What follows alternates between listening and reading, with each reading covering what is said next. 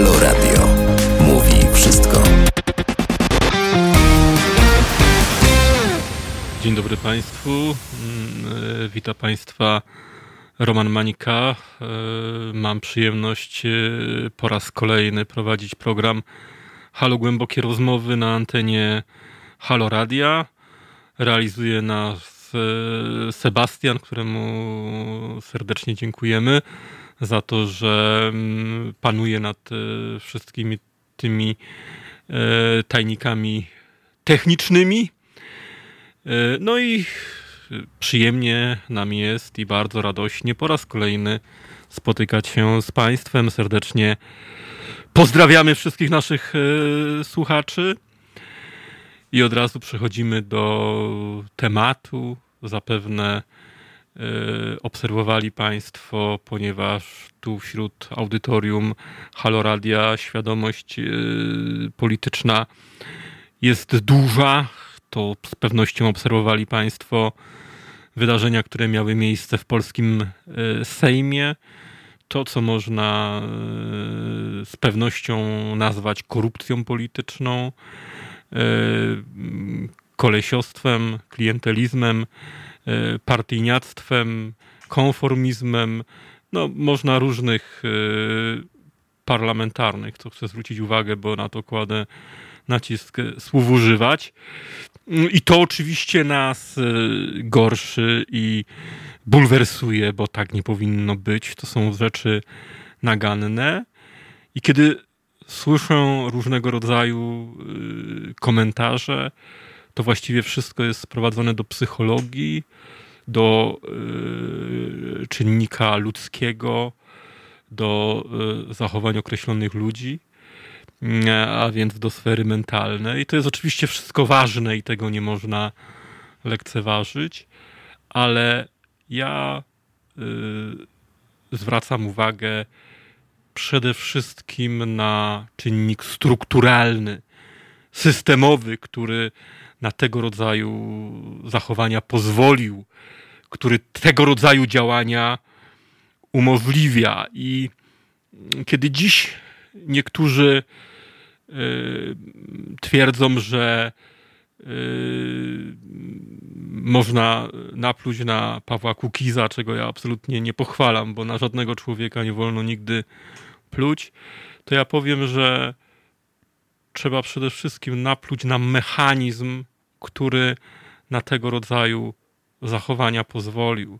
Dlatego, że w demokracji, w systemie demokratycznym najważniejsze są instytucje, struktury, mechanizmy, które, które trzeba budować i które minimalizują wpływ, niedobry wpływ czynnika ludzkiego. To znaczy, nawet jeżeli człowiek będzie chciał działać źle, to te struktury będą go w tym ograniczać, będą determinować, wymuszać na nim pożądane zachowania. To widzieliśmy w, w Stanach Zjednoczonych, na przykład, gdzie istnieje bardzo dojrzała demokracja, kiedy zdarzył się bardzo zły prezydent z bardzo złymi intencjami, taki jak Donald Trump, i amerykański system to przeżył. Amerykański system to wytrzymał. Amerykański system miał w sobie wypracowane ograniczenia, które powodowały, że Donald Trump nie mógł pozwolić sobie na wszystko. To jest jak, jakość demokracji.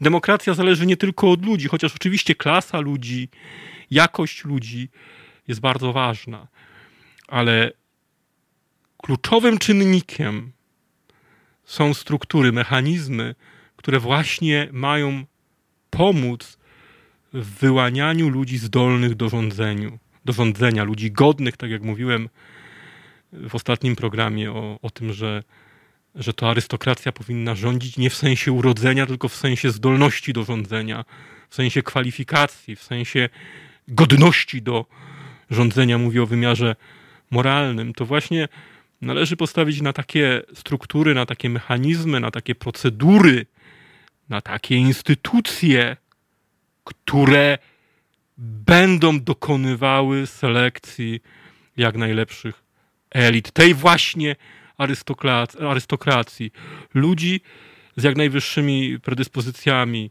merytorycznymi, intelektualnymi, moralnymi. Jeżeli takich reguł nie ma, jeżeli takich procedur nie ma, jeżeli system nie wytwarza tego rodzaju klas społecznych, no to oczywiście, y, ponieważ y, ludzie ze złymi intencjami często potrafią posunąć się do bardziej brutalnych y, i bezkompromisowych działań, to oni będą dominować. To jest swego rodzaju wprowadzenie, bo chcemy dzisiaj rozmawiać o systemach wyborczych, o tym, jakie właśnie, jaki wpływ na jakość e, klasy politycznej, na jakość elit mają systemy e, wyborcze. I tak jak już e, wcześniej anonsowałem, mój program będziemy przede wszystkim rozmawiali o jednomandatowych systemach wyborczych w kontekście systemów proporcjonalnych, żeby to również porównywać, bo system polityczny, w tym system wyborczy, jest niesamowicie ważny dla procesu selekcji elit, w ogóle dla jakości rządzenia, dla skuteczności rządzenia, dla zachowania podstawowych reguł demokratycznych, dla mm, y, wartości instytucji, które się y, tworzy. I stąd jego znaczenie jest e, kluczowe, dlatego jego e, ranga jest fundamentalna i dlatego dzisiaj postanowiłem po tych bulwersujących wydarzeniach, które obserwowaliśmy w Sejmie, a przypomnę Państwu, że mm, jakość polskich elit politycznych jest, można powiedzieć, z kadencji na kadencję coraz gorsza, to postanowiłem właśnie dzisiaj mówić o systemach wyborczych. E, warto też uchwycić ten moment, od którego jakość elit politycznych w Polsce się e, zdecydowanie pogarsza, kiedy, kiedy e, ulega redukcji. Ja ten moment mogę wskazać, to jest rok 2001, kiedy wprowadzono 2001, mówiąc poprawnie, kiedy wprowadzono nową ordynację wyborczą. Ona również jest proporcjonalna, tak jak poprzednio, poprzednio również była proporcjonalna ta z, liść, z listą krajową, ale ona wprowadziła wielkie okręgi wyborcze.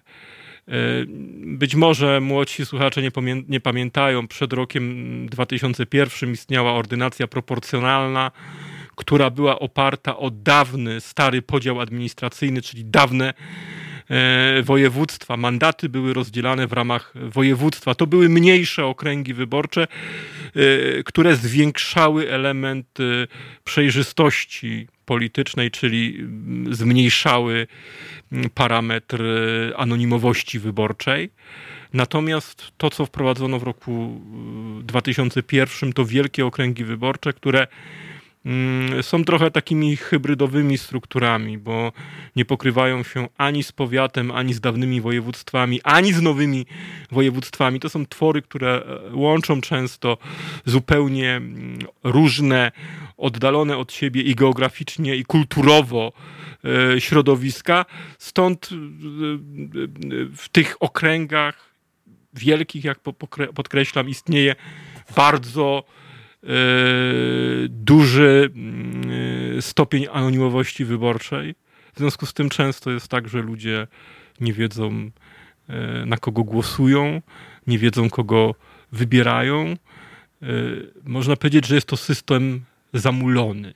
No i to przechodząc już do, do, do tej takiej merytorycznej dyskusji na temat okręgów wyborczych i, i, i porównywania ich, to cechą systemu proporcjonalnego w różnym stopniu, bo to zależy od wersji. Tutaj zwracam uwagę na to, że kiedy mówimy o systemach wyborczych, to bardzo wiele zależy od modelu tego systemu, od konkretnej wersji, ale zwłaszcza w tej wersji, która funkcjonuje w Polsce, a więc tych wielkich okręgów yy, wyborczych, mamy do czynienia z zamuloną rzeczywistością, używając metafory z mętną wodą, a jak wiadomo, w mętnej wodzie najłatwiej jest łowić ryby kusownikom i właśnie kusownicy w tej mętnej wodzie łowią ryby. Okoliczność, że dzisiaj obserwujemy takie klasy, taką klasę polityczną i takie elity, bierze się w dużej mierze stąd, że system jest nieprzejrzysty, że system jest nieczytelny, że wyborcy nie mają możliwości poznania swoich kandydatów. W obecnym systemie proporcjonalnym mamy sytuację, w której w okręgach, nawet tych najmniejszych, wybiera się e, po 10 posłów, po 10 parlamentarzystów, najmniejszych chyba to jest 7 parlamentarzystów. E, są okręgi, w których wybiera, wyłania się 9, są takie, w których wybiera się 10, no są takie, w których wybiera się 20. Do tego dochodzi bardzo patologiczny mechanizm tak zwanej podwójnej obsady list wyborczych. Każda partia, każdy komitet wyborczy, który startuje w wyborach, może zgłaszać podwójną obs obsadę listy wyborczej. To powoduje, że jeżeli na przykład w danym okręgu e, jest do zdobycia 10 mandatów, jeżeli e, startuje e, w wyborach pięć partii politycznych, to wziąwszy pod uwagę zasadę podwójnej obsady, każda partia może wystawić po 20 kandydatów, czyli przy pięciu partiach to daje 100 kandydatów. Wyborca nie jest w stanie poznać sylwetek, biografii, programów 100 kandydatów, tym bardziej, że w Polsce ta świadomość polityczna jest bardzo powierzchowna, bardzo płytka. Nie jesteśmy w stanie y, przefiltrować, y, zweryfikować 100 kandydatów. Gdyby system był jednomandatowy w jednym okręgu, liczba kandydatów zostałaby zredukowana do pięciu. Każda partia wystawiałaby e, po jednym kandydacie. Ale doliczając do tego, tu trochę wybiegam już do przodu, okoliczność, że system jednomandatowy e, zachęca partię do tworzenia bloków, bo wtedy rosną szanse do tworzenia formacji wyborczych, to ta lista kandydatów byłaby jeszcze zredukowana. A więc yy, dochodzimy do, jeszcze bardziej zredukowana, dochodzimy do pierwszej bardzo ważnej cechy systemu jednomandatowego, to jest przejrzystość. System jednomandatowy jest przejrzysty. Wyborcy wiedzą, na kogo głosują, wiedzą, kogo wybierają, e, znają swoich kandydatów, znają ich biografię, e, znają ich dorobek i w związku z tym to są głosy świadome.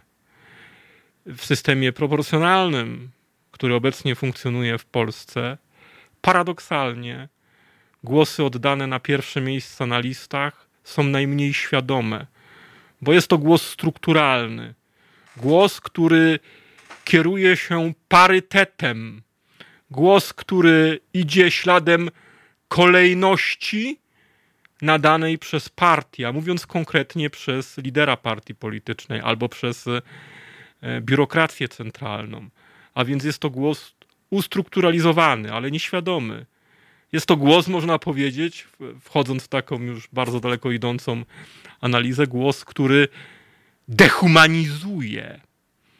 Głosujemy nie na człowieka, tylko głosujemy na pozycję, głosujemy na miejsce, głosujemy na strukturę. To jest wybór, który dehumanizuje i to jest wybór, który jest nieświadomy. Paradoksalnie w wyborach e, proporcjonalnych głosy, które padają na kandydatów znajdujących się niżej na liście, na dalszych miejscach, na, na piątym, ósmym czy dziesiątym, są głosami świadomymi, bo jeżeli wyborca y, pokusił się o to, żeby analizować listę i, i, i przesunąć się w dół, no to jednak w jakiś sposób czynnik świadomości musiał dojść do głosu.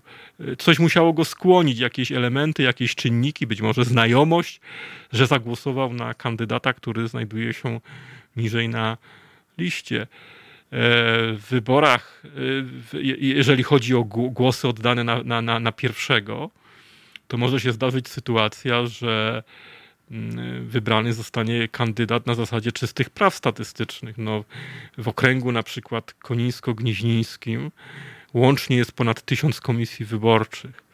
Jeżeli e, w każdej, a już bywały przypadki, że pięć tysięcy w skali okręgu wystarczało do zdobycia mandatu, to jeżeli w każdej komisji na takiego kandydata padnie pięć głosów, jeżeli się głosy wyborców e, równomiernie rozłożą, no to on zdobędzie w ramach okręgu te pięć tysięcy.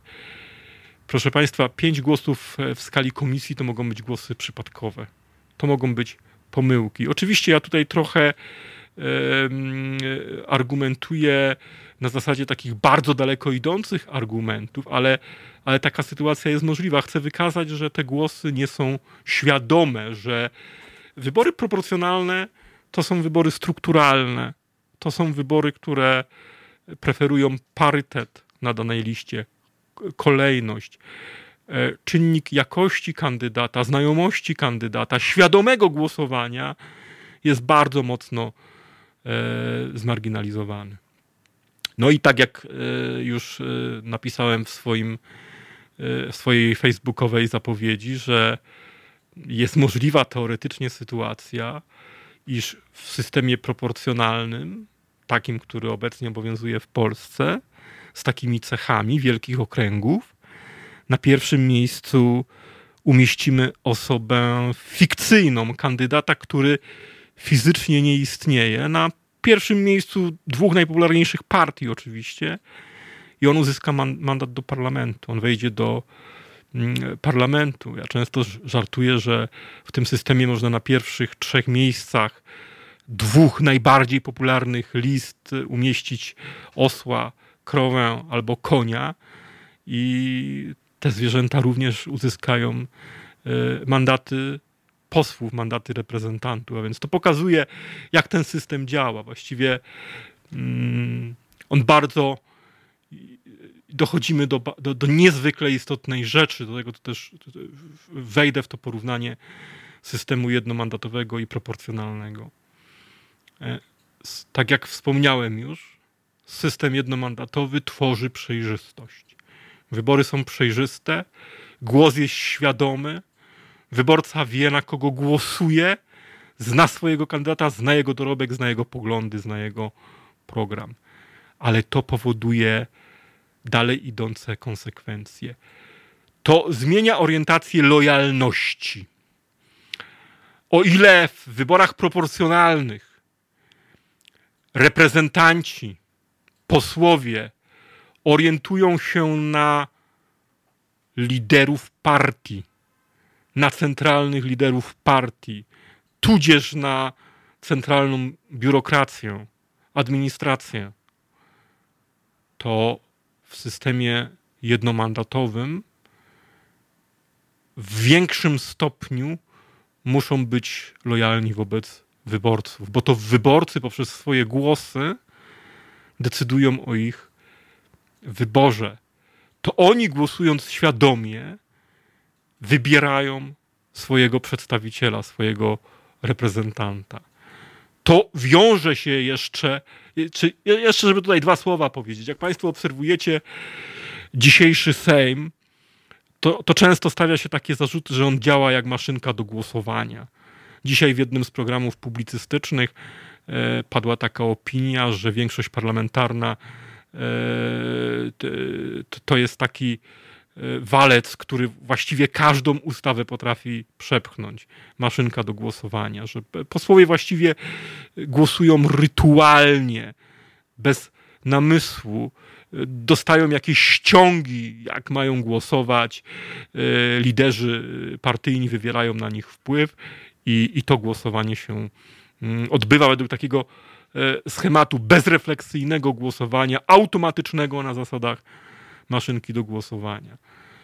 No to w systemie jednomandatowym to już nie jest takie łatwe, dlatego że przejrzystość, wyższa przejrzystość, dużo mniejsza anonimowość wyborcza w okręgach, jeżeli te okręgi oczywiście są odpowiednio skrojone, odpowiednio małe, powoduje, że taki poseł, taki reprezentant, taki deputowany będzie się zastanawiał, jak jego działanie ocenią e, wyborcy, bo jego głosowanie, jego, jego poczynania są dla wyborców czytelne, są przejrzyste.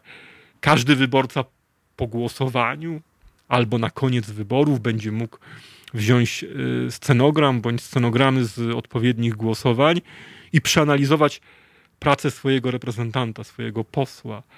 Jeżeli zachował się tak na przykład jak e, niektórzy posłowie ostatnio głosujący w sprawie ustawy anty, Lex anty-TVN, no to będzie mógł ich za to ukarać, jeżeli e, zauważy, że jego reprezentant e, w swoich poczynaniach zdradzał cechy korupcji politycznej, czy jakiegoś e, klientelizmu, serwilizmu, czy, czy nadmiernej, nadmiernej subordynacji wobec lidera partii politycznej, no to będzie mógł go w ten sposób ukarać. A więc system jednomandatowy uwalnia reprezentantów z niewoli, z podległości liderów partii politycznych i z podległości centralnej biurokracji e, partyjnej. Z tym wiąże się jeszcze kolejna cecha. Mm, jeszcze tutaj może jeszcze jedną rzecz ważną powiem i mi Państwo wybaczą, że takie dygresje tutaj, yy, yy, na takie dygresje sobie pozwalam, ale, ale, ale jest wiele ważnych wątków, o których chcę powiedzieć. Jest jeszcze jedna tutaj ważna cecha związana z tą przejrzystością i z lojalnością. Otóż wielu ekspertów nie zdaje sobie sprawy z faktu, jaki jest związek między systemem proporcjonalnym a korupcją. Istnieje bardzo duża zależność istnieje, można powiedzieć, korelacja pomiędzy systemem proporcjonalnym a korupcją. E, podam taki e, przykład z ostatnich 30 lat, kiedy we Włoszech e, na przełomie lat 80. i 90., a, a zwłaszcza na początku lat 90., E, ujawniono mm, ogromne afery korupcyjne w ramach e, włoskich struktur e, rządowych, włoskiego systemu władzy i systemu politycznego. Żeby być sprawiedliwym, w te, w te korupcje były zaangażowane zarówno ugrupowania prawicowe, takie jak Hadecja, tam chodziło o takie osoby między innymi jak Giulio Andreotti, czy, ale również lewica, socjaliści, tutaj wspomnę nazwisko Bettino Craxiego, znanego dobrze, pojawiał się jeszcze Giuliano Amato, no, no, no, no, szereg osób, które tworzyły elity włoskie, kiedy ujawniły się potężne afery korupcyjne i związki z mafią, to postanowiono zmienić system wyborczy z proporcjonalnego na mieszany. Wprowadzono elementy jednomandatowych okręgów wyborczych w systemie włoskim, twierdząc, że to właśnie czysty system proporcjonalny był często przyczyną korupcji. Dlaczego tak się dzieje? E, dlatego, że system proporcjonalny ułatwia korupcję, ułatwia lobbying. E, bierze się to stąd, że Wystarczy wpłynąć na określone gremia znajdujące się blisko y, centralnych ośrodków władzy w ramach partii rządzącej, albo wpłynąć na otoczenie lidera danej partii centralnej, albo samego lidera. Y, I to już wystarczy, że przeforsować daną ustawę, gdyż on wyda swoim mm, parlamentarzystom, swoim posłom polecenie, żeby głosować w taki, a nie inny sposób, zarządzi dyscyplinę i dane rozwiązanie zostanie przegłosowane. A reprezentanci wyborców nie będą się bali tak głosować, gdyż w systemie proporcjonalnym ich zachowanie nie będzie przejrzyste. Trudniej będzie zidentyfikować ich konkretne zachowanie, ich konkretne e, głosowanie, gdyż z systemu proporcjonalnego łatwiej jest zostać wybranym. z listy dostaje się kilku kandydatów, decyduje struktura na liście, mechanizm, parytet. Poza tym można kandydatów łatwo przenosić z jednego okręgu w drugi, i to powoduje, że nie czują oni lęku przed rozliczeniem. Nie czują obaw przed y, faktem, że zostaną przez wyborców rozliczeni, bo system proporcjonalny nie daje takich możliwości rozliczenia. Natomiast w systemie jednomandatowym, nawet jeżeli im lider partyjny wyda polecenie, to będą bali się w ten sposób zagłosować, czy będą ograniczani pewnego rodzaju obawą o reakcję wyborców, gdyż ich zachowanie jest przejrzyste. Ich e, głosowania są transparentne, przejrzyste. Stąd obawa, że wyborcy mogą ich za złe głosowanie, za jakieś korupcjogenne e, decyzje, za jakiś udział w e, zbyt daleko idącym lobbingu niekorzystnym z punktu widzenia państwa czy społeczeństwa, że mogą ich ukarać. A więc tu doszliśmy do kolejnego elementu, który wiąże się z przejrzystością, Wcześniej mówiłem o lojalności, że w systemach jednomandatowych ta lojalność się zmienia i e, wyraża większą tendencję kierowania się w stronę wyborców niż e, centralnych partyjnych liderów, a, przy, a, a bynajmniej, a, a przynajmniej wyborca staje się ważny. W systemie jednomandatowym zyskuje wyborca. To oczywiście nie oznacza, że lider partyjny i biurokracja partyjna wszystko traci, ale wyborca staje się ważniejszy. Status wyborcy e, rośnie, rośnie poczucie sprawczości, rośnie wpływ, a więc rośnie też od razu powiem frekwencja. Zazwyczaj jest tak, że frekwencja wiąże się z przejrzystością. To obserwujemy przy okazji polaryzacji. Tam, gdzie jest duża polaryzacja, polaryzacja zawsze zwiększa przejrzystość.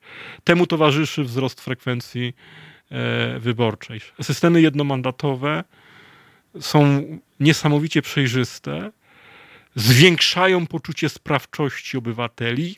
Obywatel zyskuje świadomość, że ma wpływ może wybrać swojego przedstawiciela, może go odwołać, może go ukarać, może go skłaniać do różnych działań. Sprawczość powoduje, że zwiększa się frekwencja. To jest bardzo istotny element jednomandatowych okręgów wyborczych, który właśnie, które, które powodują, że zwiększa się frekwencja. Poza tym, y, jeżeli, jeżeli zyskuje udział czynnika personalnego, czynnika jakości kandydata, czynnika osobowego, to również zwiększa się wpływ elementów i czynników środowiskowych, towarzyskich, środowiskowych, czyli, czyli element pozapolityczny. Bardziej angażują się środowiska, są bardziej aktywne, uczestniczą w wyborach, przez co zwiększa się frekwencja. Tak więc y, mówiłem o przejrzystości, która wywołuje wiele pozytywnych konsekwencji, takich jak lojalność, większa lojalność wobec wyborców, wyborca staje się ważny,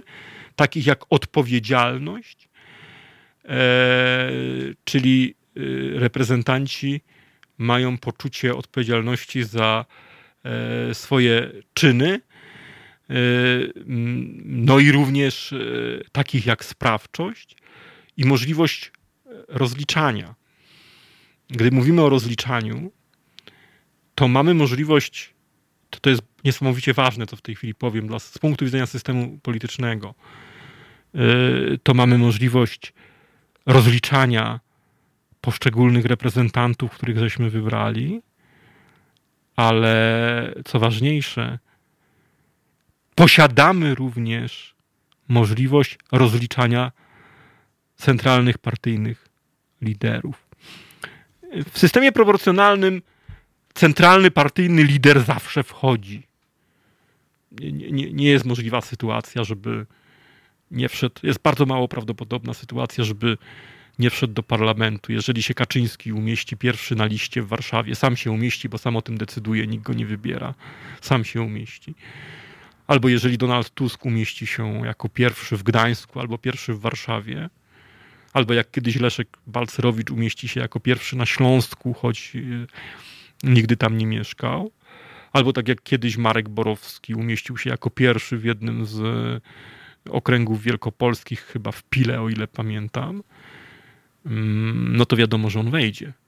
do parlamentu z pierwszego miejsca. Że tak jak Marek Pol, który kiedyś w Koninie się umieścił e, i kandydował z tamtego okręgu konińsko-gnieźnieńskiego, to wiadomo, że, że w ten sposób liderzy e, zyskają elekcje i zdobędą mandat w Sejmie. Nie ma możliwości ich rozliczenia. Proszę zwrócić uwagę, że Kaczyński przegrał cztery chyba kolejne wybory, a gdyby liczyć wybory mm, samorządowe, to chyba siedem kolejnych wyborów po 2006 roku, od 2006 roku i cały czas był liderem Prawa i Sprawiedliwości.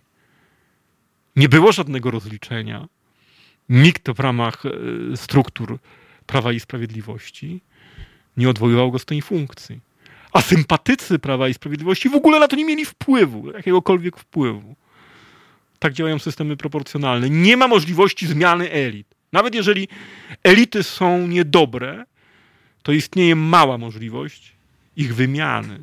Nawet jeżeli partia polityczna przegra wybory, to, to w jej wnętrzu się niewiele zmienia. Elity są nie do zmiany. W systemie jednomandatowym, jeżeli lider partii przegrałby w jednomandatowym okręgu wyborczym, z którego yy, by kandydował, to automatycznie to go usuwa z polityki. Automatycznie on przestaje w polityce yy, istnieć. No to jest ogromny, to jest ogromne wotum nieufności. I wyborcy zyskują możliwość rozliczenia również centralnych liderów, centralnych przywódców. W systemie proporcjonalnym taka możliwość nie istnieje.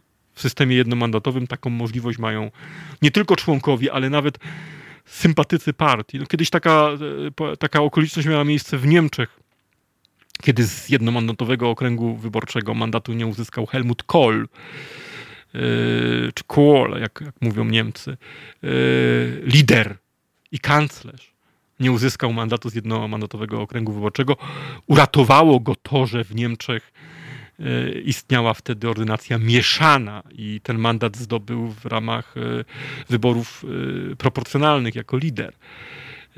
To był system mieszany, ale gdy był czysty system jednomandatowy, to Helmut Kohl, kanclerz i szef CDU wówczas nie wszedłby do, do niemieckiego parlamentu. E, tak to wygląda, jest możliwość rozliczenia. Mówiłem tutaj o lojalności, że, mm, że istnieje, że system jednomandatowy determinuje lojalność wobec wyborców, że reprezentant, przedstawiciel musi być lojalny wobec wyborców. Ale jest jeszcze jedna lojalność, o której chcę powiedzieć. Jest to lojalność całej formacji, całej partii wobec wyborców i odpowiedzialność za program, za głoszone postulaty i konsekwencja co do głoszonego programu. W Polsce było tak w latach 2007-2015, że Platforma wygrywała dzięki głosom środowisk lewicowych.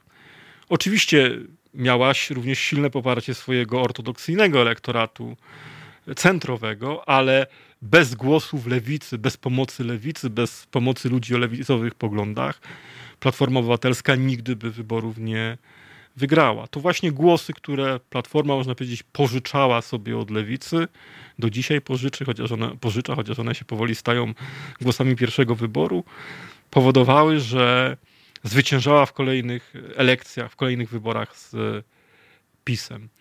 Działo się tak dlatego, że przed każdymi wyborami e, żonglowała rozmaitymi postulatami w sferze e, czy to aborcji, czy to e, związków partnerskich, czy praw mniejszości, również mniejszości seksualnych i tak dalej, i tak dalej, i tak dalej, a później ich nie realizowała. I zawsze wtedy mówiła, że no, chcielibyśmy to zrealizować, ale mamy koalicjanta, Polskie Stronnictwo Ludowe, które jest y, formacją konserwatywną i nie zgadza się na realizację tych y, postulatów, tych y, punktów programowych. Dlatego, że system proporcjonalny jest swego rodzaju alibi dla partii politycznych, które nie muszą realizować mm, programu. E, ponieważ zazwyczaj rządzą w ramach koalicji. E, I koalicjant jest alibi. System proporcjonalny pomaga tworzyć te alibi. Koalicjant jest alibi, na którego można zrzucić odpowiedzialność, powiedzieć, nie realizujemy danego postulatu, na przykład ustanowienia związków partnerskich albo wprowadzenia praw y, sprzyjających małżeństwom homoseksualnym. E, nie realizujemy tego, bo się nasz koalicjant nie zgadza. W systemie jednomandatowym jest to bardzo ograniczone, gdyż zazwyczaj system jednomandatowy wyłania mm, jedną formację do rządzenia, wskazuje jedną formację do rządzenia, która nie może posługiwać się alibi koalicjanta, gdyż tego koalicjanta, tej, tej drugiej formacji, która współrządzi, nie ma. Jak popatrzymy na doświadczenia amerykańskie, czy, czy, czy francuskie, czy brytyjskie, to zazwyczaj jest tak, że w ramach jakiegoś bloku czy jakiejś formacji powstaje minimum programowe, które ogłasza się przed wyborami i później które jest realizowane.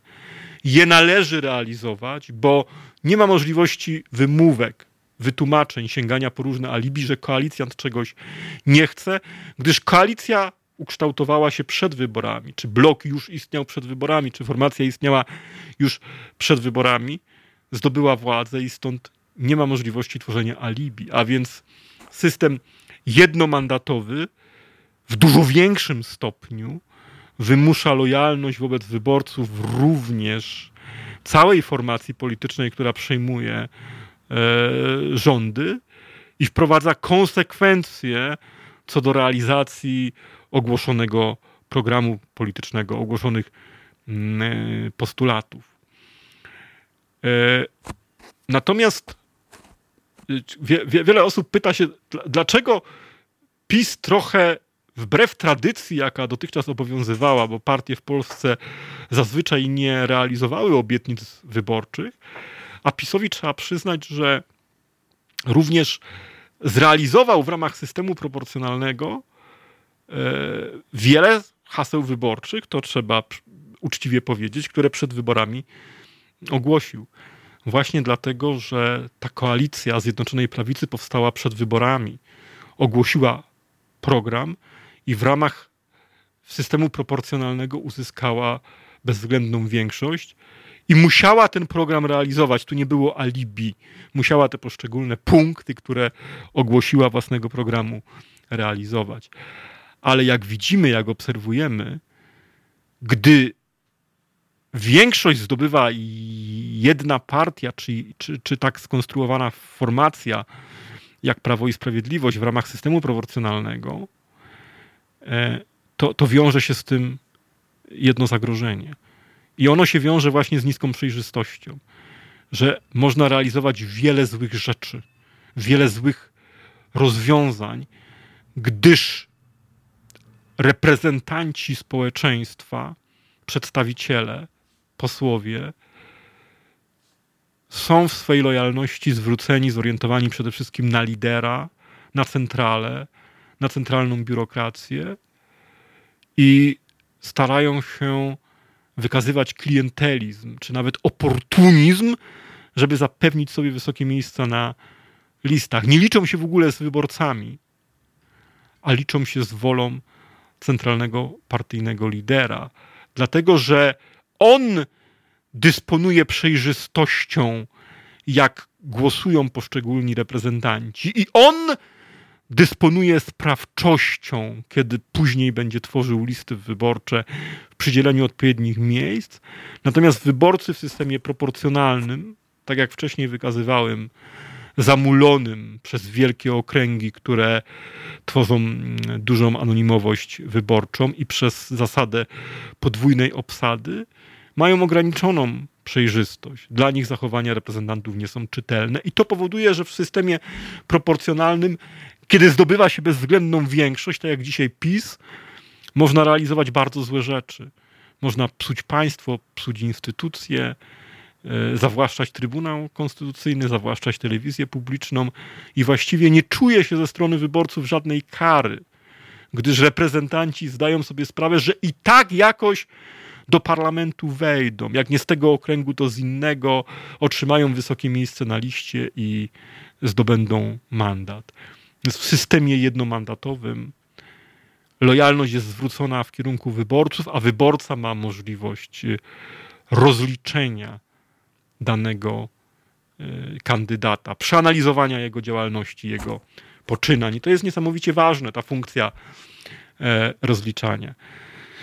Kiedyś trwała dyskusja e, na temat systemu jednomandatowego i systemów proporcjonalnych, czy systemów większościowych i systemów proporcjonalnych, ale jeżeli chodzi o system e, większościowy, to głównie tu chodziło o system jednomandatowy.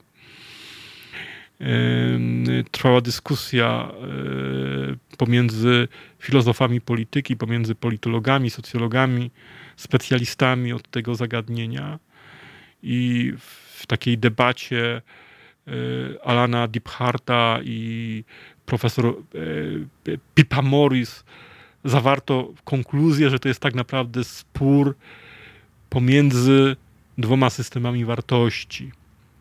Że nie, nie można tej, tej dyskusji sprowadzać tylko do kwestii arytmetycznej, czy, czy, czy matematycznej, do, do kwestii takiego mechanicznego wyłaniania elit, tylko że z tym wiążą się orientacje aksjologiczne, systemy aksjologiczne, że jeden system, w tym przypadku jednomandatowy, jest zorientowany na konsolidację władzy i skuteczne rządzenie, a drugi wykazuje tendencję do zmierzania w kierunku równości czy w kierunku Mm, e, sprawiedliwości, ale przy okazji zamula system, przy okazji zmniejsza przejrzystość. Jest niesamowicie ważne w demokracji, aby mieć skuteczny rząd, aby władza wykonawcza była skuteczna w działaniu, aby była w stanie zrealizować określone projekty. Oczywiście ona musi polegać, podlegać pewnym ograniczeniom. Ja będę o tym mówił w kolejnych programach, nie jestem w stanie wszystkiego tutaj omówić, ale skuteczność jest niesamowicie ważna. I to, co daje system mm, jednomandatowy, to właśnie skuteczność w rządzeniu. Daje możliwość skutecznego rządzenia, ale także dużo większej kontroli wyborców niż y, w systemach proporcjonalnych. To, co tu rośnie, to właśnie kontrola społeczna. Silna funkcja kontroli społecznej i silna sprawczość wyborców. Teraz mm, rozwieję kilka mitów, które krążą wokół y, systemu jednomandatowego. Już tak w skrócie, bo czas nas goni. Często mówi się, że system jednomandatowy y, marnuje głos. Proszę Państwa, system proporcjonalny w dużo większym stopniu marnuje głos. No, mógłbym tutaj przedstawić konkretne wyliczenia. No, jeżeli na przykład jest w okręgu w systemie proporcjonalnym 100 kandydatów, a wchodzi tylko 10, no to 90 kandydatów, głosy, które padły na tych, na tych kandydatów są zmarnowane. W systemie jednomandatowym, w okręgu, w którym można zdobyć 10 mandatów, e, w, w systemie jednomandatowym, gdyby, gdyby istniało 5 partii, to każda może wystawić po jednym kandydacie, a więc liczba kandydatów zmniejsza się do, do pięciu. E, I nie wchodzi czterech, bo jeden zdobywa mandat, czyli tych głosów zmarnowanych. Można powiedzieć tak, licząc jest mniej. Ale to, mi, mi nawet nie o to chodzi, jest inny tutaj ważny argument. I tu chcę go bardzo mocno powiedzieć, bardzo mocno podkreślić, bo to jest niesamowicie ważna kwestia i kluczowa, fundamentalna. Otóż w systemach proporcjonalnych, w systemie proporcjonalnym, zwłaszcza takim jak w Polsce, wyborca traci wpływ na swojego przedstawiciela, swojego reprezentanta minutę po wyborach. Właściwie jego przedstawiciela nic nie wiąże, żeby być lojalnym wobec wyborcy.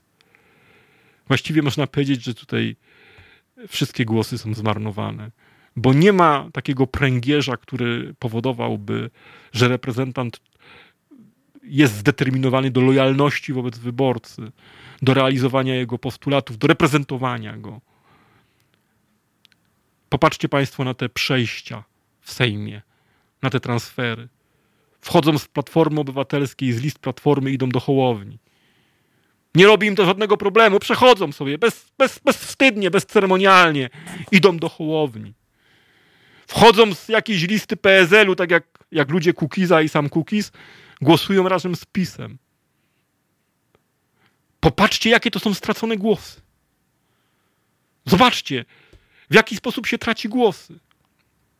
Mówią, że będą tworzyli tanie państwo, że nie będą przesadnie eksploatowali budżetu, robią sobie 60%, 70% podwyżek. Żeby była jasność, ja nie jestem wrogiem wysokich zarobków w rządzie i w polityce. Uważam, że ludzie powinni godnie, dobrze zarabiać. Nie jestem tutaj wrogiem.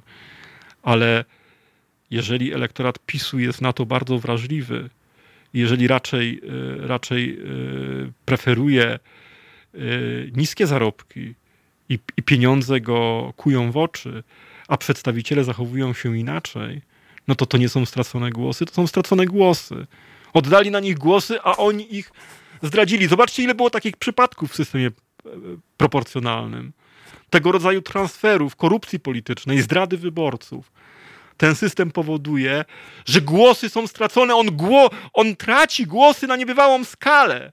Właśnie ten klientelizm, ta korupcja polityczna, te transfery, te przejścia, te kolesiostwo, te wędrówki po różnych partiach. Mucha Joanna była w Platformie Obywatelskiej, poszła do Hołowni inni też dwóch czy trzech posłów odeszło z PiSu, skrytykowało PiS, za, skrytykowało PiS, za, skrytykowało PiS, za, skrytykowało, zostali, e, przestali pobierać pensje z budżetu e, Sejmu, bo dostali stanowisko w spółce Skarbu Państwa 40 tysięcy złotych.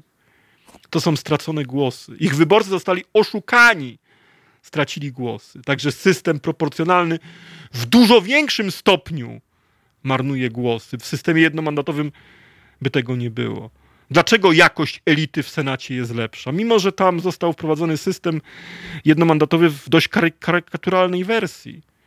Bo to nie jest wersja klasyczna, typowa dla systemów jednomandatowych, bo tam dalej ważną rolę odgrywa szyld polityczny, szyld wyborczy. A system jednomandatowy powinien zwiększać rolę jakości kandydata, klasy kandydata, a zmniejszać rolę szyldu politycznego, to mimo wszystko, że jest to karykaturalna wersja systemu jednomandatowego, to jednak potrafił on wyrobić dużo lepszą jakość reprezentantów, senatorów, niż ma to miejsce w Sejmie. Tak więc, jeżeli mówimy o marnowaniu głosów, to system proporcjonalny dużo bardziej marnuje głosy niż system jednomandatowy. System jednomandatowy daje przejrzystość, daje lojalność, zwiększa rolę wyborców. Kolejny zarzut. Mówi się, że system jednomandatowy tworzy układ dwupartyjny. Ale mamy w Polsce system proporcjonalny i właściwie układ dwupartyjny również istnieje, bo pozostałe partie nie mają nic do powiedzenia. To jest, proszę Państwa, kolejny mit. Tylko powierzchownie i pozornie system jednomandatowy tworzy dwupartyjność. Ale tak naprawdę, jak głębiej wejdziemy w analizę, to on tworzy struktury pluralistyczne, on tworzy struktury sieciowe, on powoduje, że powstają bloki, nie partie, nie, nie system dwupartyjny, tylko system, jeżeli już to dwublokowy. Powstają bloki, formacje, koalicje wyborcze, które są w swojej strukturze pluralistyczne, sieciowe, które są heterogeniczne, które łączą wiele różnych środowisk, wiele różnych nurtów. A więc wbrew temu, co się mówi, pluralizm na scenie politycznej w ramach tych bloków się zwiększa. To nieprawda, że powstaje dwupartyjność. Powstaje bardziej pluralistyczny system. I na koniec, bo już nie mam czasu właściwie, znowu nie zdążyłem zrealizować. Proszę Państwa, oczywiście to wszystko zależy od tego, jaką, jaką wersję się zrealizuje systemu jednomandatowego, bo od razu zastrzegam, że nie w każdym modelu i nie w każdym układzie system jednomandatowy będzie działał. To zależy od wersji. Mam nadzieję, że będziemy mogli powrócić do tematu i o tym jeszcze wspomnieć. I jeszcze jedna ważna rzecz. System jednomandatowy musi oczywiście być spójny z pozostałymi elementami systemu politycznego, bo ważne jest to, żeby system polityczny był właśnie spójny. I jeszcze jedna ważna rzecz, już tak pokrótce. System jednomandatowy decentralizuje, bo uwalnia reprezentantów od centrali i kieruje ku przestrzeniom lokalnym, ku wyborcom. Dziękuję Państwu bardzo. Życzę wszystkiego dobrego, miłego popołudnia, dużo słońca i serdecznie pozdrawiam. Zapraszam na kolejne programy. Wspieraj niezależne Halo Radio, które mówi wszystko. www.halo.radio ukośnik SOS. Dziękujemy.